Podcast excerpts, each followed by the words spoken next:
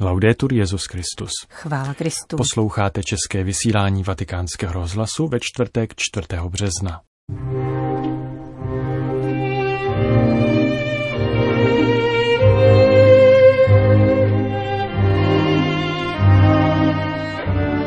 Dnes vám přinášíme zpravodajství před cestou papeže Františka do Iráku a homílii otce Pavla Ambroze.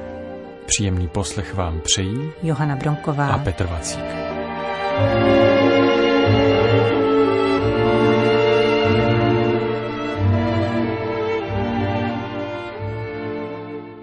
Zprávy vatikánského rozhlasu. Vatikán. Jak se stalo tradicí, papež František před odjezdem na zahraniční cestu připravil video poselství pro obyvatele země, kterou se chystá navštívit.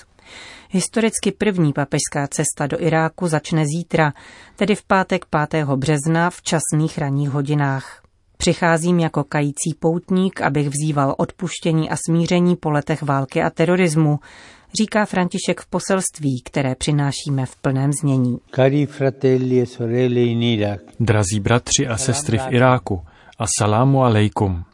Za několik dní budu konečně mezi vámi. Velmi toužím po setkání s vámi. Chci spatřit vaše tváře a navštívit vaši zemi, starobylou a mimořádnou kolébku civilizace. Přicházím jako poutník, jako kající poutník, abych vzýval u pána odpuštění a smíření po letech války a terorismu, abych prosil Boha o útěchu srdcí a uzdravení ran.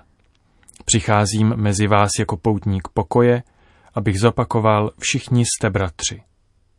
A přicházím jako poutník míru hledající bratrství, vedený touhou společně se modlit a kráčet společně také s bratry a sestrami dalších náboženských tradic, ve znamení otce Abraháma, který spojuje muslimy, židy a křesťany v jedné rodině. E. Drazí křesťanští bratři a sestry, kteří jste dosvědčili víru v Ježíše v mimořádně tvrdých zkouškách, s chvěním očekávám shledání s vámi. Jsem poctěn setkáním s mučednickou církví. Děkuji za vaše svědectví. Mnoho, příliš mnoho mučedníků, které jste poznali, kež nám pomůže, abychom vytrvali v pokorné síle lásky. Máte stále ještě před očima obrazy zničených domů a znesvěcených kostelů a v srdci rány po milovaných věcech a opuštěných příbytcích.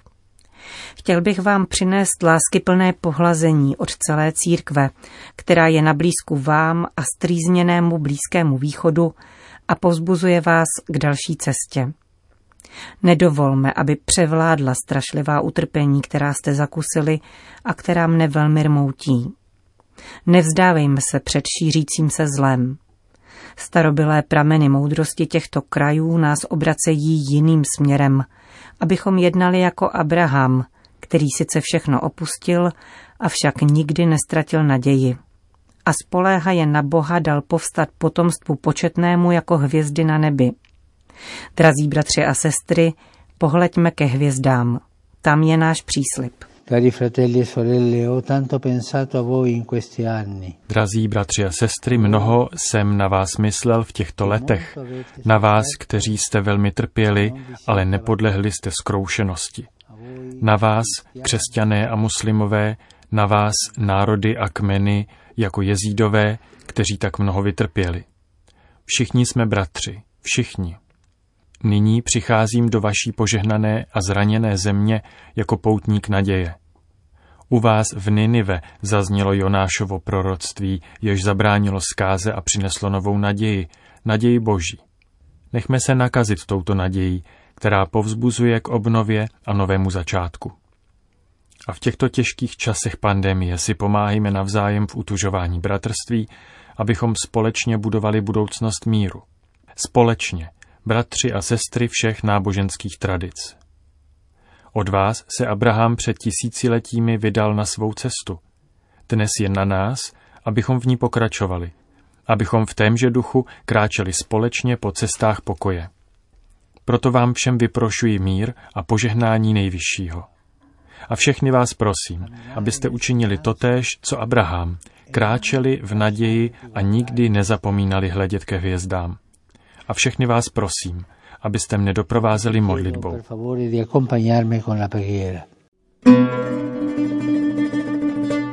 Obyvatelé Iráku doufají, že papež přinese změnu, říká kardinál Louis Rafael Sako. Chaldejský patriarcha vypráví o horečných přípravách na papežskou návštěvu, do kterých se zapojují také muslimové. Připomíná, že poslední léta přinesla nesmírné utrpení nejen pro křesťany, ale pro všechny vyznavače islámu, kteří se nenechali omámit extremistickou ideologií. Kardinál Sako potvrzuje, že do příprav návštěvy se aktivně zapojila irácká vláda. V neuvěřitelně rychlém tempu se podařilo náhle uskutečnit věci, které dříve narážely na zavřené dveře. Mnoho zničených míst bylo vyklizeno a zrestaurováno, cesty, po kterých papež pojede, byly opraveny a dokonce někdy nově vyasfaltovány.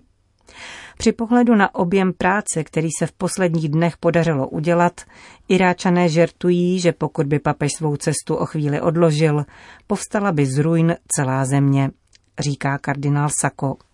Všichni doufají, že František svou návštěvou pomůže napsat novou kapitolu této mimořádně sužované země. Papež bude mluvit o naději, o vzájemné důvěře, o solidaritě a nutnosti spolupráce pro celý národ, pro utváření lepší budoucnosti. Týká se to také vyznavačů islámu, jakkoliv také křesťané musí opustit své komplexy, překonat strachy, které je provázejí. V této chvíli nedochází k útokům na křesťany, ale staré obavy se stále ozývají. Nedostává se spravedlnosti. Právní stát neexistuje. Křesťané jsou nadále považováni za neplnoprávné obyvatele, dává se jim pocítit, že Irák není jejich domovem. Projekt budování demokratického státu je stále snem. Hlas mladé generace je v této chvíli mimořádně důležitý. Podařilo se jim dosáhnout změny vlády a jejich společensko-ekonomické nároky zůstávají stále aktuální. Možná, že nejbližší volby situaci změní. Říká patriarcha Sako. Iráčané věří, že návštěva papeže Františka bude pobídkou k zahájení velmi očekávaných změn. Potřebujeme nové lídry, kterým skutečně leží na srdci dobro Iráku, říká pro vatikánský rozhlas Dalia Aj Aziz z Bagdádu. Papežskou pouť považuje za návštěvu ošetřující mnoho stále nezacelených ran.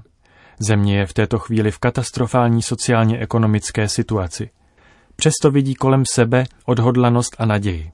Naší silou jsou rodiny a citlivost k bolesti druhého člověka, která plodí solidaritu. Bez ní by naše země už nebyla, říká Hai Aziz. Zdůrazňuje, že jakkoliv pandemie omezila možnost účasti na papežské pouti, papež bude přivítán s pohostinností, typickou pro obyvatele Blízkého východu.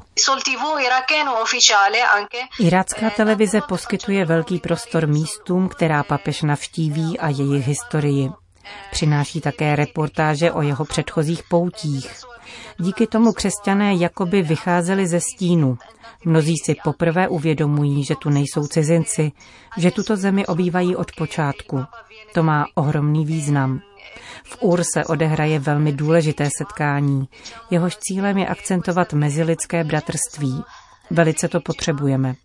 Chtěla bych, aby si František uvědomil, až se stoupí po schodech letadla na iráckou zemi, že téměř každý centimetr je tu prosáklý krví nevinných lidí. Mně je 40 let a prožila jsem čtyři války. Nenajdete tu ani jednu rodinu, která by netrpěla. Všichni toužíme po pokoji a stále věříme, že nám bude dán. Irák není jen historie křesťanství, jak mnozí ukazují. Je to především živá komunita, která potřebuje posílit. Věřím, že papežská cesta pro nás bude požehnáním a znamením nového bratrství.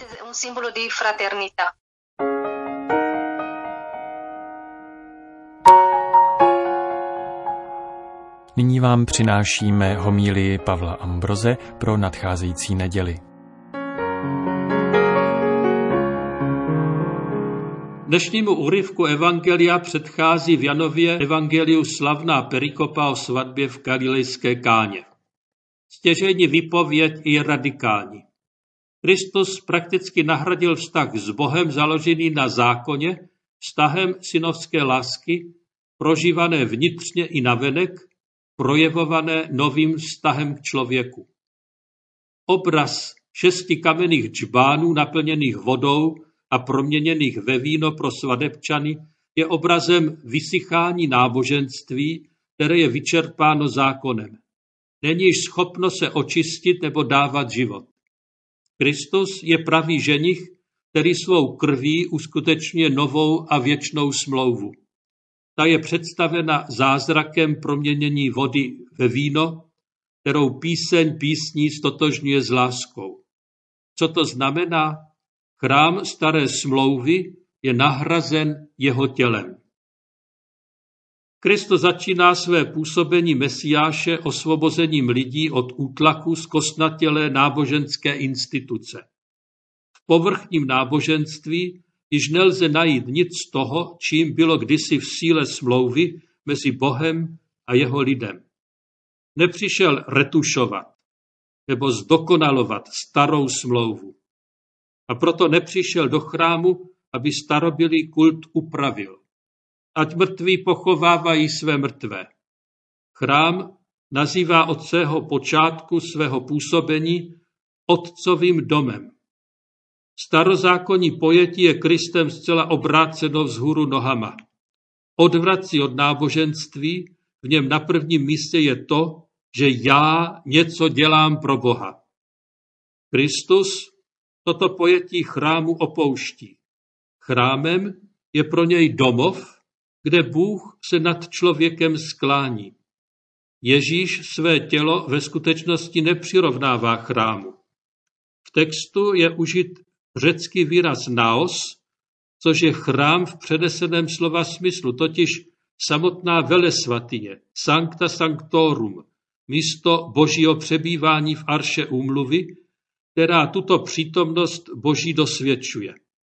Tuto svatyni má Kristus na mysli, když říká, zbořte tento chrám a ve třech dnech jej zase postavím.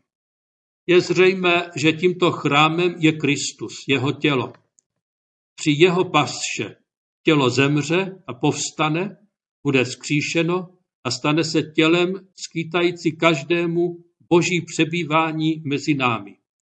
Všichni pokřtění jdou do tohoto těla, aby byli začleněni a vykoupeni.